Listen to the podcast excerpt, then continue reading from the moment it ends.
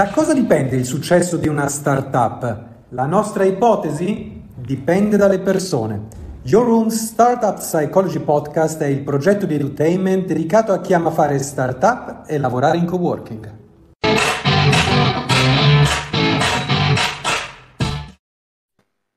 Eccoci qua, buongiorno a tutte, buongiorno a tutti, benvenuti. Vedete qua accanto a me, come sempre, già pronto per essere intervistato Simone. Tra poco chiederemo con la domanda di rito chi sei, chi siete, cosa fate. Ma prima voglio ricordare a chi ci ascolta per la prima volta o ci segue da un po' che l'obiettivo di questo podcast eh, non è tanto quello di parlare solo di startup, ma di parlare a chi vuole fare startup, a chi vuole lanciare un progetto imprenditoriale, magari anche senza per forza diventare un unicorno, e eh, vuole sapere un po' da chi questa cosa l'ha fatta a vario titolo, in vario modo. No? La nostra idea è quella di intervistare non solo start-upper, ma persone che hanno ruoli eh, diversi e complementari, perché un po' si trasferisca l'esperienza, eh, ma soprattutto si raccontino un po' quelle che sono le storie e, e, i vissuti personali, perché noi poi sappiamo che per ogni persona la storia eh, non è per forza la stessa.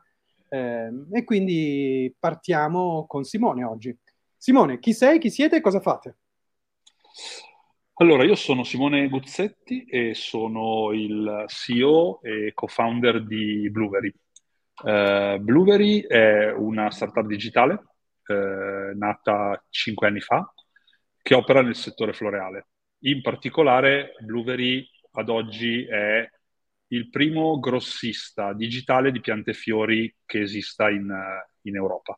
Quindi quello che noi facciamo è con l'aiuto della tecnologia, con l'aiuto del digitale, che è la, il nostro DNA, quindi la cosa che ci contraddistingue, però in realtà poi nel concreto facciamo una cosa molto, molto classica. Noi vendiamo piante, fiori, accessori e tutto quello che può servire a un professionista del settore floreale. Detto in maniera più esplicita, negozi di fiori, garden center, wedding planner, quindi chiunque utilizzi eh, piante e fiori per, per il suo lavoro. Ok, Ehm, in cosa consiste la componente digitale allora di questa, di questa attività?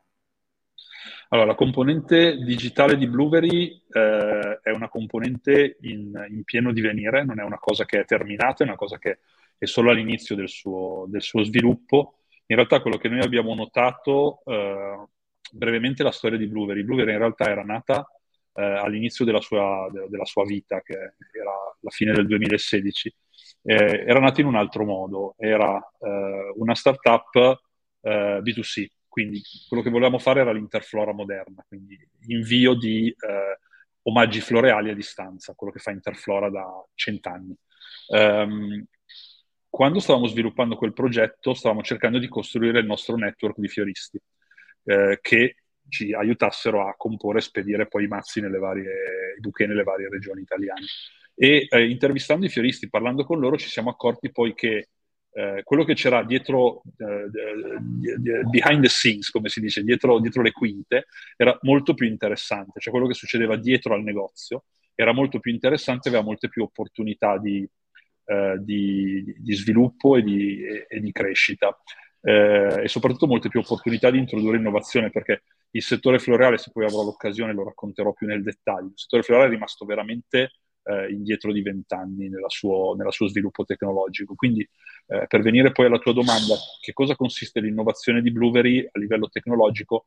Eh, in questa prima fase è la costituzione e la costruzione di una piattaforma, un marketplace, dove noi mettiamo in contatto chi vende fiori eh, all'ingrosso, quindi grossisti, piccoli produttori locali, grandi esportatori olandesi o sudamericani, con la domanda, che sono i clienti che vogliono comprare fiori, quindi quelli che ho citato prima, fioristi, garden center e floral designer principalmente.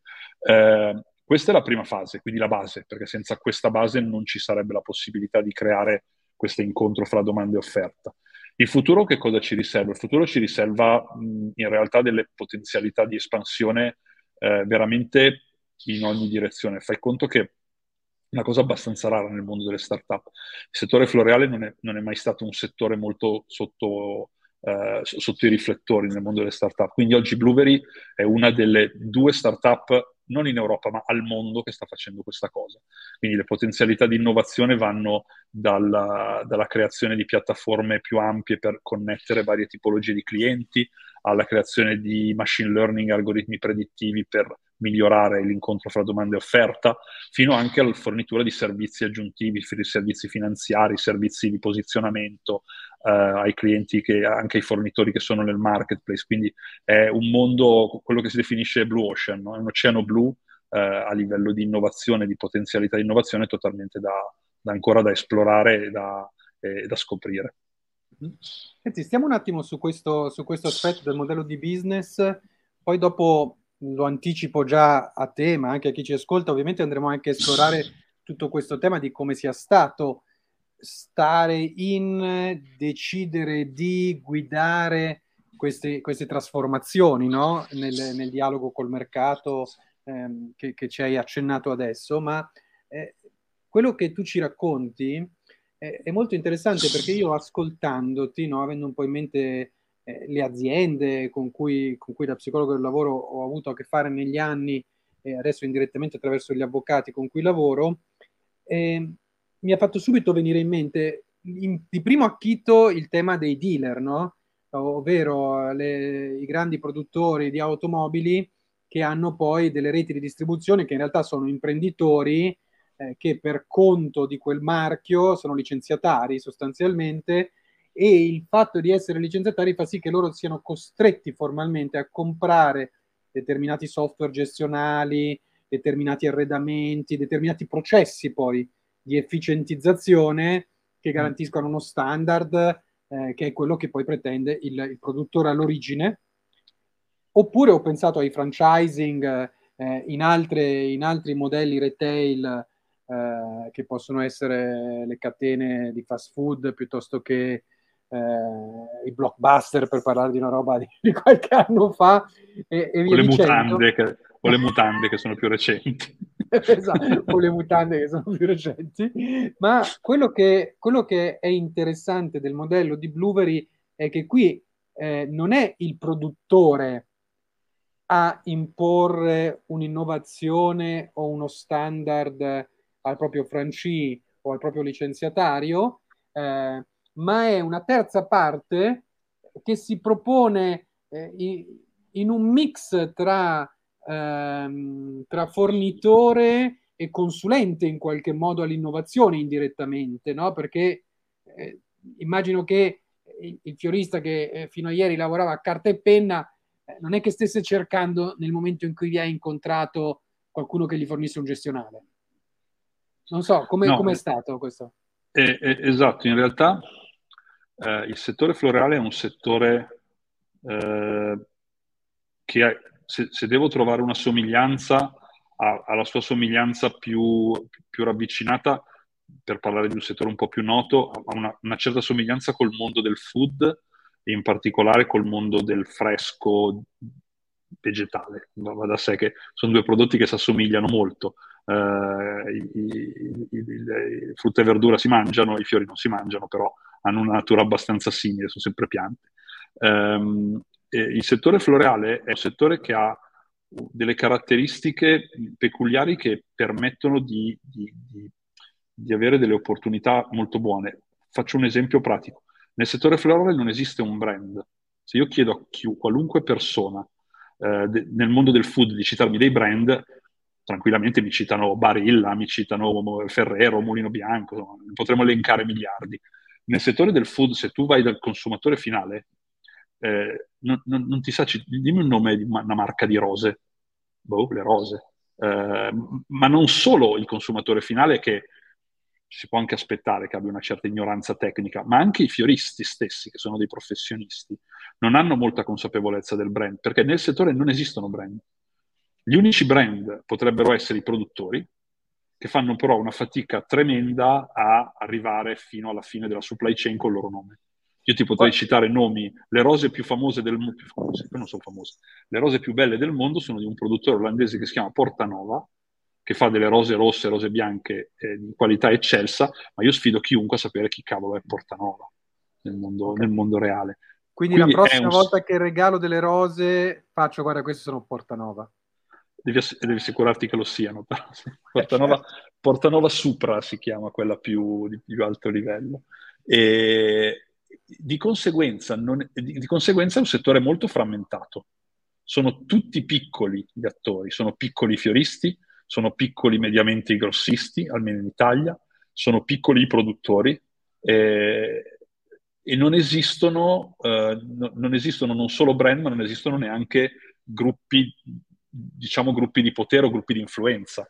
Quindi in realtà è un settore ottimo per poter cercare di creare qualcosa che eh, accomuni e cerchi di dare delle standard. È tutto il contrario di quello che hai detto tu prima. Qui che impone standard e che impone robe da fare non c'è nessuno. Eh, l'unica, eh, diciamo così, centro di potere riconosciuto è eh, l'Olanda, che è il mercato dominante, almeno a livello europeo, del, della produzione e dell'esportazione di fiori, però anche lì è un, è un, mondo che non arriva mai al consumatore finale, cioè il consumatore finale non sa chi è Royal Flora Holland, che è il consorzio dei produttori olandesi. Royal Flora Holland controlla il 65% dei fiori che girano in Europa, è un quasi monopolista, però ne, non lo sa nessuno chi è. Eh, influ- esercita il suo potere nella parte alta della catena del valore, ma non arriva mai al consumatore finale. Quindi Blueberry ha visto anche questa possibilità di eh, di, di, creare un brand, di creare un qualche cosa nella parte un po' più bassa della supply chain dove la, la distribuzione è totalmente frammentata. E la frammentazione porta ovviamente a mancanza di innovazione, perché se sei un piccolo fiorista non ti metti a fare la grande innovazione, ma porta a prezzi più alti, inefficienze e tutto quello che invece si può migliorare con un progetto industriale, un progetto ben, ben strutturato. E questo chiarisce molto bene, quindi qual è il, l'ingrediente digitale in questo senso, no? che, che, va veramente a, a, a innovare un settore. Eh, senti, partiamo, rit- partiamo dall'inizio, no? Eh, come sei tu intanto che hai avuto l'idea eh, di Blueberry, come è partita, come, chi e quanti avete iniziato? Raccontaci proprio le origini del vostro progetto. Allora, io eh, faccio un passo pre-Blueberry, che poi spiega come sono arrivato a Blueberry. Io nella mia vita ho avuto tre vite lavorative e adesso ne sta per iniziare una quarta, ma magari quello ne parliamo dopo. Eh, la, la, mia prima vita lavorativa è stata appena laureato, io sono andato a occuparmi del sito internet di Vodafone Italia, che al tempo si chiamava ancora Omnitel, quindi eravamo proprio all'inizio degli anni 2000 quando l'e-commerce era agli albori, ho fatto una delle prime tesi italiane sul commercio elettronico e poi mi ha preso appunto Vodafone per gestire il sito lato marketing. Um, dopo di quello ho fatto un salto, triplo salto mortale, che apparentemente dall'esterno è inspiegabile, però si spiega molto bene. Sono entrato nel settore per la prima volta, nel settore, diciamo, florovivaistico esteso, perché era il business di famiglia. Quindi sono andato a gestire l'azienda di famiglia che si occupava di eh, manutenzione del verde interno, una nicchia molto particolare del, del, del, del grande settore florovivaistico. Noi gestivamo il, il, patrimonio verde di grandi aziende, banche, multinazionali. Non so se l'avete mai visto, sono le piante quelle con le palline.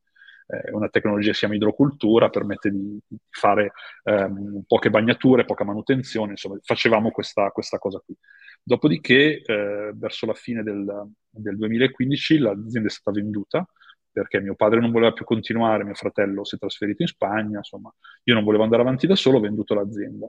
E dopo un po' di esperimenti, dopo un po' di anche bei fallimenti, che fanno molto bene, eh, auguro a tutti di farne un po', anche se in Italia è difficile poi venirne fuori, ehm, ho preso uno dei miei colleghi migliori di Vodafone, si chiama Michele, e uno dei miei colleghi migliori di Ecoflor, che era la mia azienda di famiglia, che si chiama Luca e che accidentalmente è anche mio fratello, e insieme abbiamo creato Blueberry.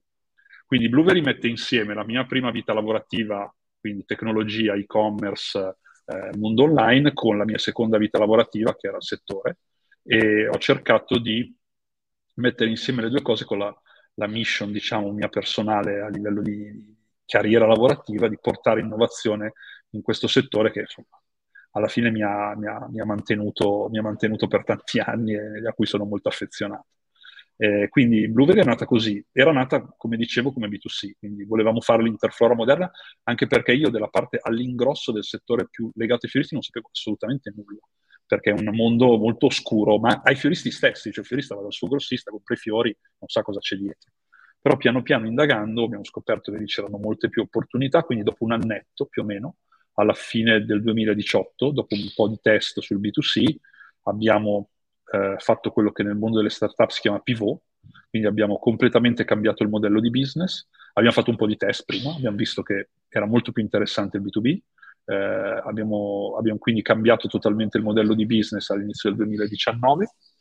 Eh, con questo nuovo modello di business siamo riusciti a entrare nel programma di accelerazione Louis Labs di Adventure Group, che è il programma di accelerazione per startup migliore che ci sia in, eh, in Italia, legato all'Università Luis di Roma e finanziato dal, dal Venture, che è un fondo VC, Venture Capital Early Stage. Eh, dopo, dopo, quell'esperienza, che è stata un'esperienza molto bella, la consiglio a tutti quelli che fanno startup, un programma di accelerazione un po' come un college, quindi eh, si, si, vive cinque mesi molto intensi con tutto il batch, con tutto il team, con tutti i team che vengono ammessi al batch e si, eh, si, si crea un ritmo molto intenso, si cerca di crescere il più velocemente possibile per poi arrivare alla fine al famoso Demo Day, dove si fa questa presentazione e si spera di raccogliere un sacco di soldi per poter andare avanti. Senti, eh, noi eravamo pronti.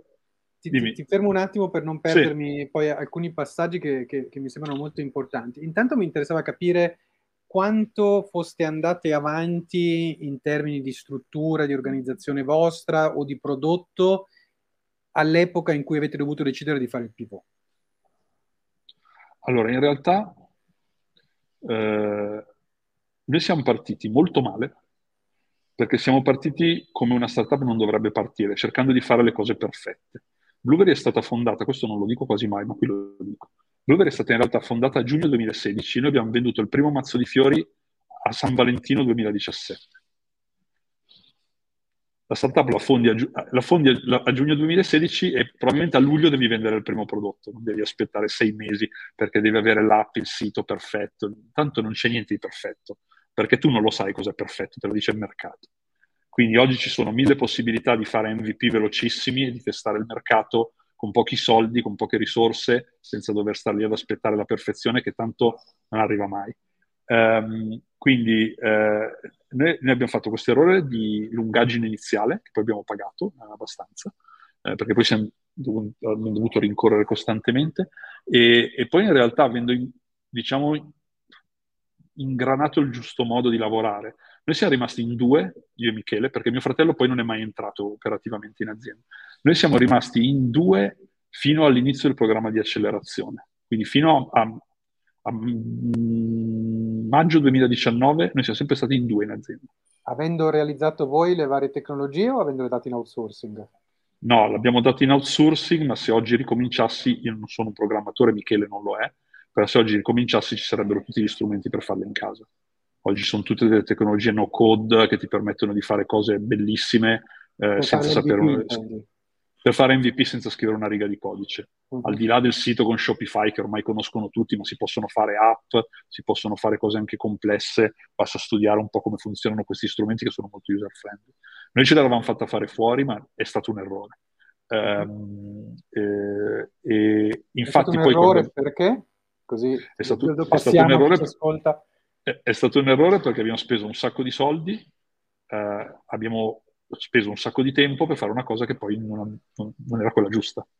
Assolutamente non era la cosa da fare. Non, eh, vole- banalmente noi volevamo partire con un'app invece che con un sito e dopo sei mesi e oh, 20-30 mila euro spesi mi ho detto ma perché con un'app? Chi è che ha detto che ci voleva l'app? Non bastava il sito. Eh, bastava un sito con Shopify e, e si poteva testare questa roba. Senti, infatti, infatti, poi siamo andati avanti così con Shopify eh, in maniera molto tranquilla eh, do- dopo che avevamo buttato via soldi e tempo. E addirittura quando siamo passati al B2B, noi abbiamo fatto mesi senza tecnologia. Perché noi comunque lì dovevamo validare un, un, uh, un modello. Si possono vendere online i fiori seduti in un ufficio senza mai vederli in due, in un ufficio di 30 metri quadri in zona Naviglia, Milano, eh, se, senza soldi e senza tecnologie, senza risorse sì, noi finché siamo entrati nel venture abbiamo fatto otto mesi facendo delle crescite molto importanti e non avevamo nulla. Mhm. Assolutamente. Quindi avete, avete comunque iniziato ad avere dei numeri, cioè avete iniziato ad avere delle, delle, delle transaction realizzate però. Noi abbiamo avuto dei numeri anche di qualche decina di migliaia di euro al mese di fatturato, senza uh-huh. niente. E quello era validare l'idea. Infatti poi il venture quando ha visto ha detto ok, voi senza niente in due avete fatto questi numeri, se venite qua dentro vi diamo un po' di soldi, facciamo un po' di tecnologia, le cose migliorano. E anche questo è un punto molto importante da passare a chi, eh, a chi è in ascolto, no? Quindi eh, uno, eh, non impazzire a pensare di poter creare da subito il prodotto perfetto, perché tanto è il mercato che ti insegna cosa vuol dire perfetto, e due, validare con delle transazioni economiche, quindi testarsi con una vendita piuttosto che con un bel sito. Sì, le validazioni nel mondo delle startup, quelle più estreme, sono anche eh, ritenute assurde dall'esterno. Una campagna Facebook che porta su una pagina finta, dove però c'è la gente che clicca, è una validazione. E okay. dietro non c'è niente. Eh, c'è grazie mille dell'interesse, ci vediamo fra un po' perché la roba la stiamo ancora facendo. Però mm-hmm. hai avuto gente che ha cliccato, è una validazione, ha aperto il portafoglio, ha tratto dei soldi. No, però è una prima validazione. Ottimo. E si fa con, si fa con 50 euro e tre giorni di mm-hmm. lavoro. E senti, adesso cambio lievemente il focus, rimanendo sempre sul, mondo, sul momento storico di cui mi stai raccontando, ovvero tu da persona adulta e eh, il tuo socio da persona adulta, eh, immagino più o meno coetaneo tu, non lo so, sì. entrate in questo batch eh, e quindi avete una full immersion di cinque mesi a Roma proprio, siete? Tu sei no, siamo stati a Milano. Noi siamo, noi siamo di Milano, Milano, e il Venture ha una sede a Milano, in zona Garibaldi, che è la sede della okay. Luis di Milano. E mi hai parlato però di un'esperienza molto intensa, cioè molto sì. in, in termini anche di tempo. Che, che, che, che background di vita hai dovuto conciliare con questa situazione? Allora, io ho dovuto conciliare una moglie, due figli piccoli eh, e una vita una vita da uomo insomma, sopra i 40 anni, ehm, con, eh, con una, un, una, un, ritmo eh, molto, molto veloce e molto intenso. Devo dire che si può fare perché sono ancora qua, sono ancora vivo. Eh, la, la, moglie ce l'ho ancora, e i figli anche, quindi diciamo che ho salvato tutto. non è stato semplice.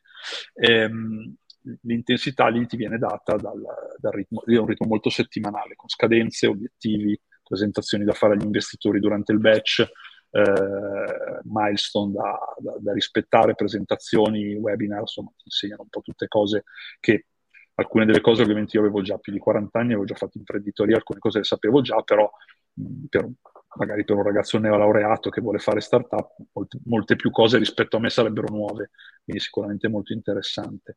Eh, il mio batch è iniziato a maggio e finito a, a, novembre, quindi quell'anno io l'estate non l'ho avuta. Ero in montagna con la mia famiglia, ma ero in collegamento costante, come adesso, eh, in video call è stato comunque un periodo che ricordo con, con, con, molto affetto e molto piacere. Ci sentiamo ancora con le altre start-up, ci sentiamo ancora con il fondo, ovviamente, perché poi ha investito in noi ehm, ed è un'esperienza positiva dal mio punto di vista, che ti insegna molte cose che uh, non, non, sono tutte scontate le cose che si fanno nelle startup, alcune anzi sono molto controintuitive, quindi seguire un, un team che ha già fatto queste cose con tante startup ti, ti, ti mette sul giusto binario. Ce ne racconti una controintuitiva? Beh, un po' ce l'hai raccontate già nella, nel pregresso, no? Sono, è, è, è, proprio questo l'approccio lean, questo famoso approccio lean che si usa nelle startup che è tutto controintuitivo. È tutto controintuitivo eh, fare le cose, eh, c'è una famosa frase che viene attribuita alla responsabile operativa di Facebook, che si chiama Sheryl Sandberg, molto nota nel mondo delle startup, poi non so se sia sua o no, che dice done is better than perfect. Quindi vuol dire le cose le devi fare. La cosa più importante in una startup è l'execution, non le idee, la strategia, il marketing, il branding, tutte quelle robe non contano niente. Anche l'idea conta poco. Eh. Conta il team, il mercato e l'execution. Soprattutto fare le cose.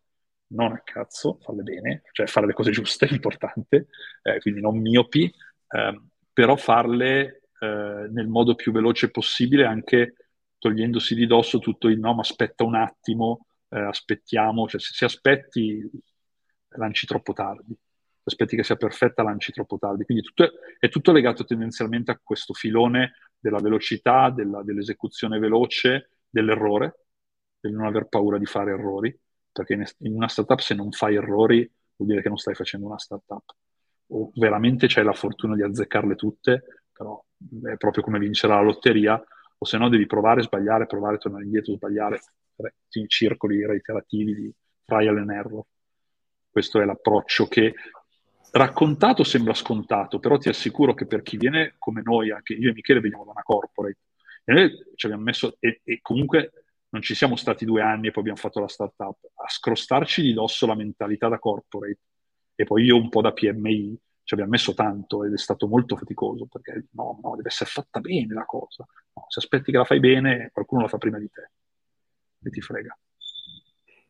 Ok, quindi acceleratore, Mm. E poi avete iniziato a diventare un team o siete rimasti in due? Come, come si è sviluppata?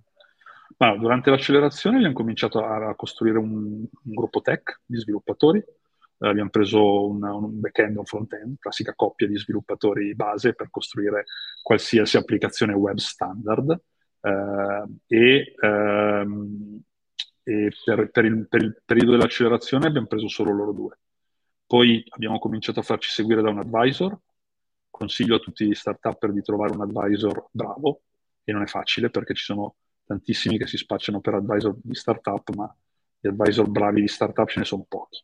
Eh, noi abbiamo cominciato a farci seguire da questo advisor già prima dell'accelerazione. Dacci qualche, criterio, dacci qualche criterio per identificare un advisor bravo, perché poi sai, quando uno non, non ha mai avuto a che fare, è difficile poi capire che cosa vuol dire. Deve aver deve aver fatto startup o deve aver seguito tante startup o almeno fatta una anche con non successo, però deve averne fatta almeno una o averne seguite tante. Quindi i classici advisor che arrivano, ma anche che arriva il direttore marketing, adesso non faccio nomi, la grande azienda, può essere un ottimo direttore marketing, ma può non essere un ottimo advisor per startup perché lui fa un altro lavoro. Lui gestisce 100 milioni di euro di budget pubblicitario, per la sua grande azienda e lavora benissimo ma in un altro modo. E quindi dà consigli da grande azienda. Deve aver fatto, deve, deve aver fatto tante start-up.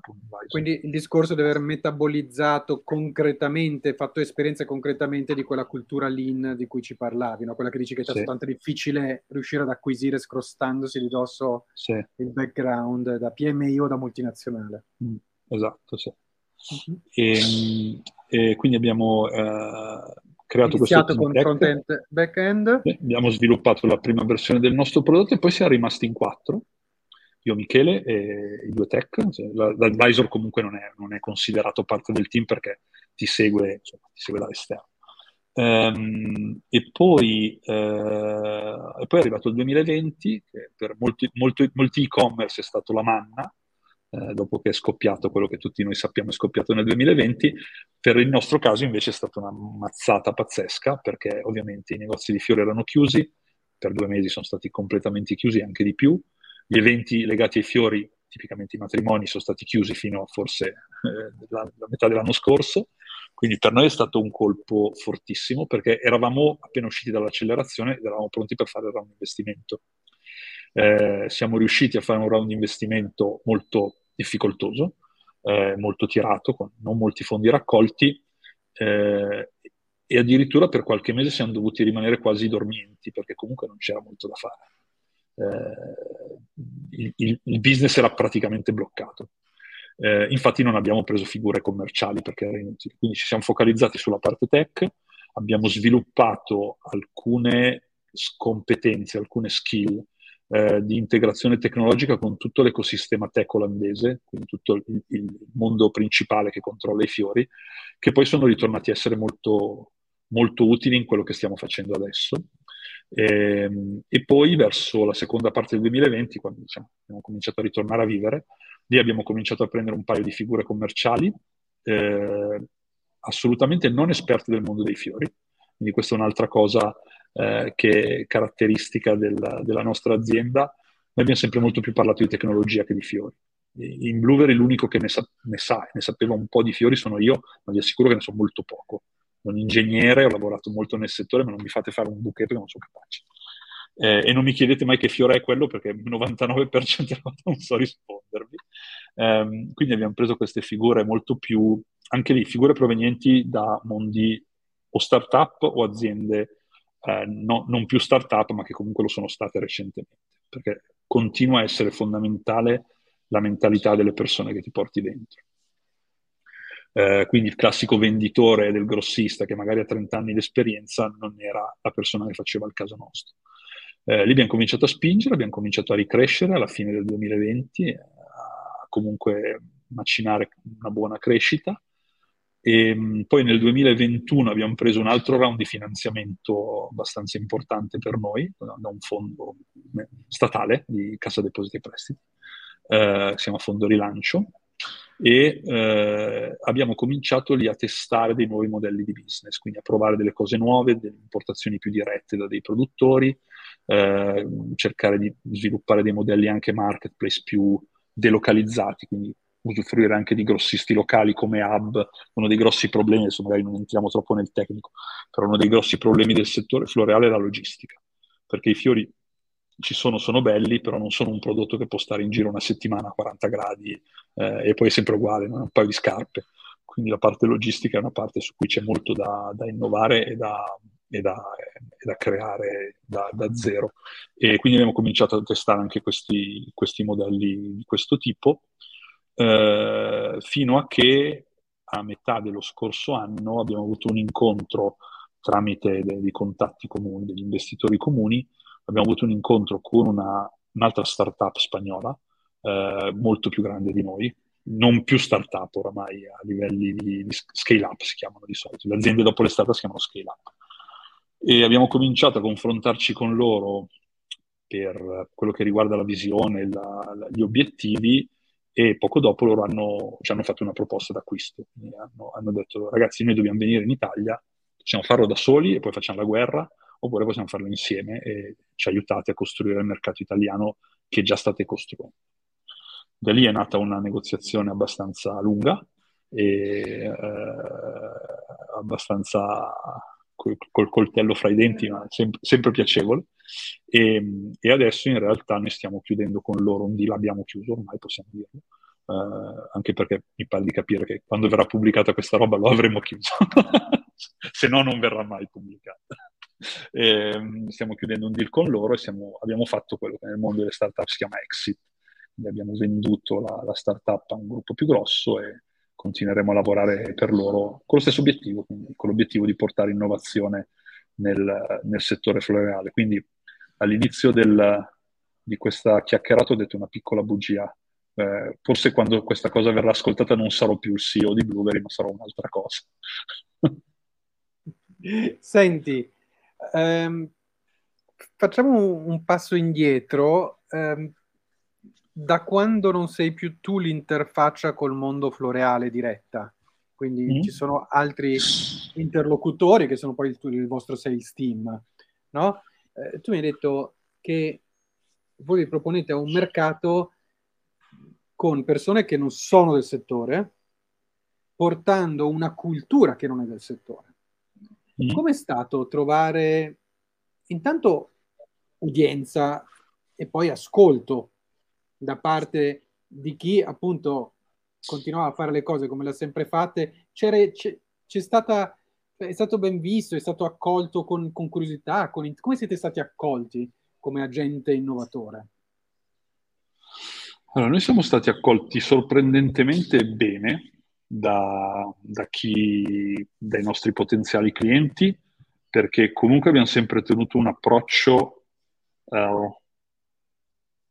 uh, un approccio di relazione col cliente uh, che nel settore dei fiori non è molto presente, un settore abbastanza non burbero, però insomma, abbastanza minimalista, non c'è molto cultura CRM, cultura del, della, della, de, de, de, della, cura del cliente. E per me, Michele, che veniamo comunque da Vodafone, che quando era Omnitel era stata pluripremiata per il suo call center, che era il primo che invece di rispondere pronto rispondeva ciao sono Simone di Omnitel come posso aiutarti quindi noi avevamo proprio dentro la cultura della, della, della, del CRM del rapporto col cliente questa è una cosa che abbiamo sicuramente portato nel settore che invece è quello che ancora oggi si chiama il grossista di rispondere pronto e se gli chiedi di fare una cosa un po' fuori dalle righe la fa, ma diciamo non proprio con, con il cuore in mano.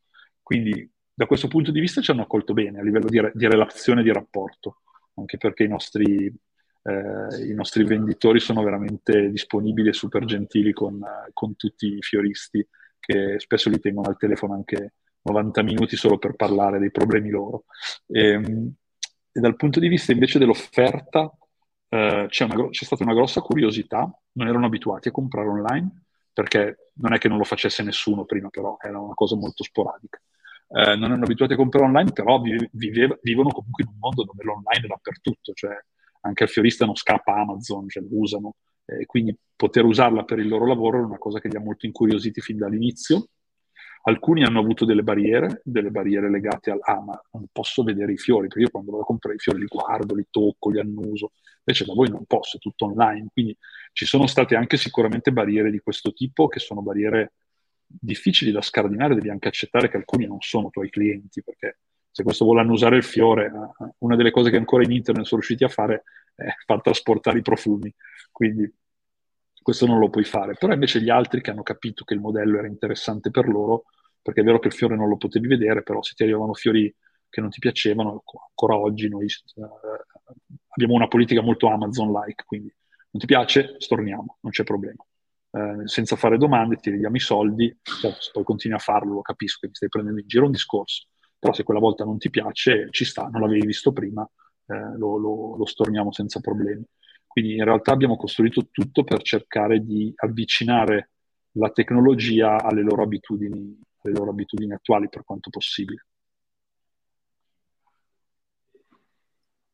E com'è stato per te invece passare dall'essere co-founder, quindi in due, no? e quindi avere anche l'agilità di prendere una decisione e una volta presa è presa, e invece gestire delle persone che vanno in una direzione, poi si scopre che quella direzione non è esattamente quella giusta, bisogna fare un'altra cosa, gestire anche magari la frustrazione di aver costruito qualcosa che poi non diventa definitivo, finalizzato, piuttosto che... Allora, quando la struttura si ingrandisce e la nostra non, lo, non, si è mai ingrandita tanto, adesso sta cominciando invece a ingrandirsi di più, eh, ci sono inevitabilmente degli, degli, scollamenti e delle cose che si rallentano. Eh, per me l'importante è cercare di eh, mantenere una mentalità, mantenere in tutti o far crescere in tutti una mentalità imprenditoriale. So che è una cosa forse un po' romanzata perché si dice no, dovete avere tutti una mentalità imprenditoriale, c'è chi ce l'ha, c'è chi non ce l'ha. Nel mio caso vuol dire semplicemente che ognuno abbia la responsabilità di quello che fa senza aver paura di sbagliare eh, e prenda le sue decisioni in autonomia senza dovermi venire a chiedere tutto. Perché spesse volte la, la, la maggior, la maggior responsabilità dell'allungamento delle decisioni è perché tutti vogliono venire da me a chiedermi se va bene. Decidilo tu se va bene. Se l'hai fatto bene, bene. Se l'hai fatto male, vediamo perché l'hai fatto male e poi lo rifacciamo. Quindi mantenere questa indipendenza, questa autonomia a tutti i livelli aiuta a cercare di, eh, di, di rimanere sempre più veloci possibili anche in un'azienda che si ingrandisce. Come dice sempre Jeff Bezos, la sua lettera agli azionisti, uh, it's, always, it's, always, day one, è sempre il giorno uno per noi. Questo è il mantra di Amazon interno, è sempre il giorno uno, siamo sempre al primo giorno. Non importa che siamo giganteschi, con migliaia di dipendenti, è sempre il giorno uno per noi.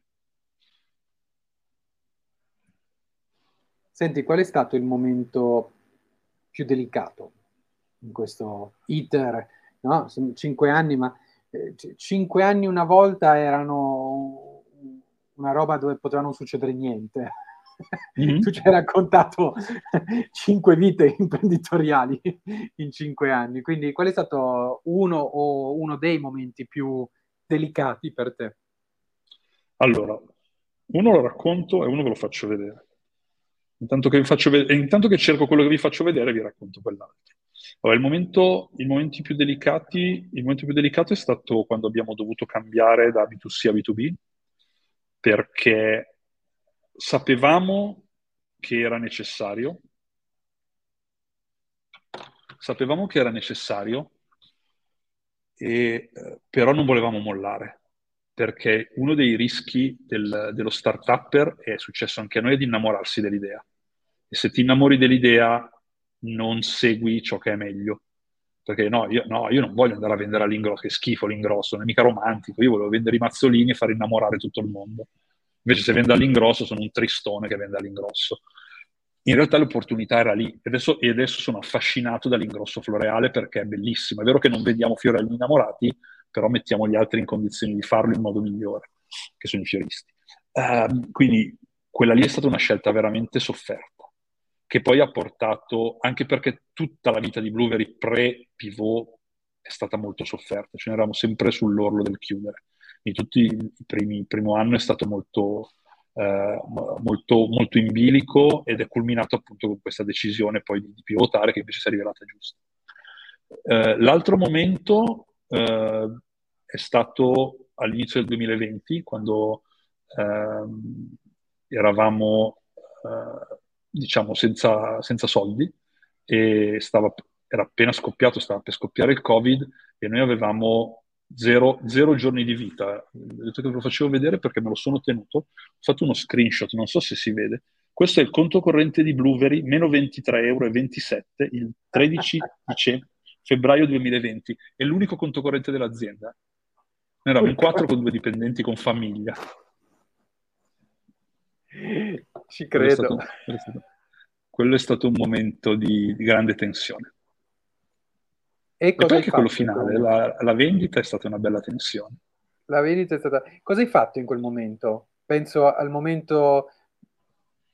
Sono son, son tre situazioni diverse, no? Perché eh, nella prima situazione ci hai portato un momento critico, tra l'altro tu ci avevi raccontato, senza poi entrare nel merito, ma eh, che, che, hai avuto qualche fallimento, qualche, qualche esperienza che hai abortito o non è andata a buon fine via dicendo. Che cosa ti ha fatto dire no, qua non insisto in questa direzione, ma insisto in questo progetto intanto, no? Perché c'è stato quel tema lì. Perché avresti potuto uh, dire, vabbè, senti, questa cosa qua non funziona, buona. Allora, le... ci sono state due cose che mi hanno, mi, hanno, mi hanno, fatto sempre andare avanti in Blueberry e alla fine ho avuto ragione, quindi ho avuto anche una parte di fortuna, potevo anche non avere ragione. Uh, una è la certezza che nel settore qualcosa di innovativo da fare c'era. Dovevo solo scoprirlo. Okay. Non è stato il primo, non perché non ci fosse, perché ci sono aziende che lo stanno facendo benissimo il flower delivery B2C innovativo, eh? quindi sono io che non ci sono riuscito. Per tempi e mezzi a disposizione non ce l'ho fatta. Però sono, ero convinto che qualcosa di innovativo c'era da fare nel, nel settore, quindi quella cosa non l'ho, mai, non l'ho mai mollata. Quindi quella era un'analisi, diciamo, più razionale, oggettiva di quello che c'era intorno a me. E l'altra cosa invece era una cosa personale. Eh, io ho fatto Blueberry che avevo 45 anni. 40, 43 anni, ok. Eh, io, volevo, io volevo fare qualcosa di mio, sempre voluto fare qualcosa di mio nella mia vita. Eh, qualcosa di cui essere fiero, qualcosa di cui poter parlare con i miei figli come esperienza, come mentalità da trasferire e ero certo che ormai alla mia età, che non è una grande, cioè non avevo 80 anni, però ormai alla mia età, se fossi rientrato nel mondo del lavoro dipendente aziendale, non, non avrei più fatto niente. Perché poi mi conosco, sono pigro, eh, eh, se uscivo da quella piscina non ci sarei mai più rientrato. Quindi ho tenuto duro, eh, restando nella piscina e essendo convinto che c'era qualcosa da fare in quella piscina. E, e quel famoso, cos'era? Che, che data era? Lo screenshot? 13 febbraio 2020. Ecco, e lì cosa, cosa, cosa ha fatto sì che appunto non decidessi, vabbè ragazzi, è andata così? Lì eh, è stata la... Ma, allora, è stata sempre la convinzione, sono sempre state queste due cose. Eh, c'è qualcosa da fare e io di qui non mi tolgo. Quindi sono andato disperatamente a, eh, a cercare soldi, li ho fortunatamente trovati eh, dopo, dopo, dopo, dopo, poco, quindi ho dovuto un attimo tenere in sospeso i pagamenti, come si dice, però fortunatamente sono riuscito a trovare, cioè non è che quel giorno fossi a zero, in realtà c'erano già dei progetti di raccolta in atto, ma non c'era niente di certo.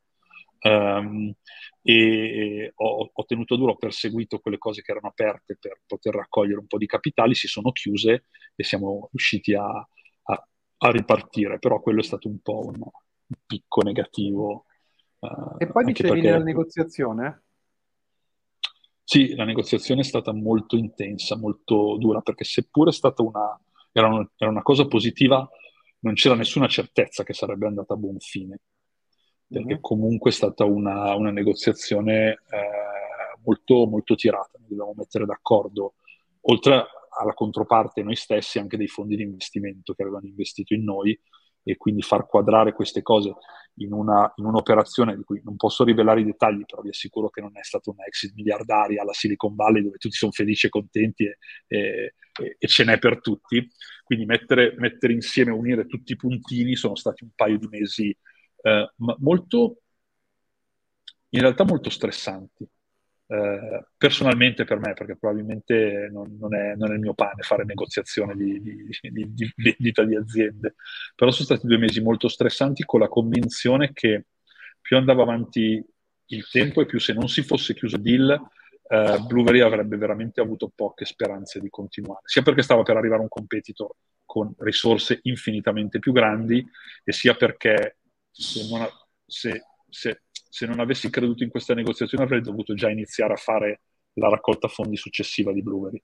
Quindi uh-huh. concentrandomi solo su questa, quell'altra non la stavo facendo, c'è stato un momento di non ritorno dove l'unica strada era quella, se non ci fosse stata hai scommesso, quella... Hai scommesso su quel cavallo?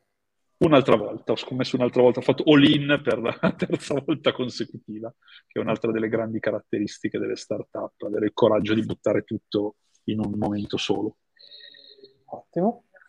Ottimo. E adesso cosa, cosa bolle in pentola? Adesso stiamo chiudendo questo, questo deal, anzi l'abbiamo chiuso. Faccio uh-huh.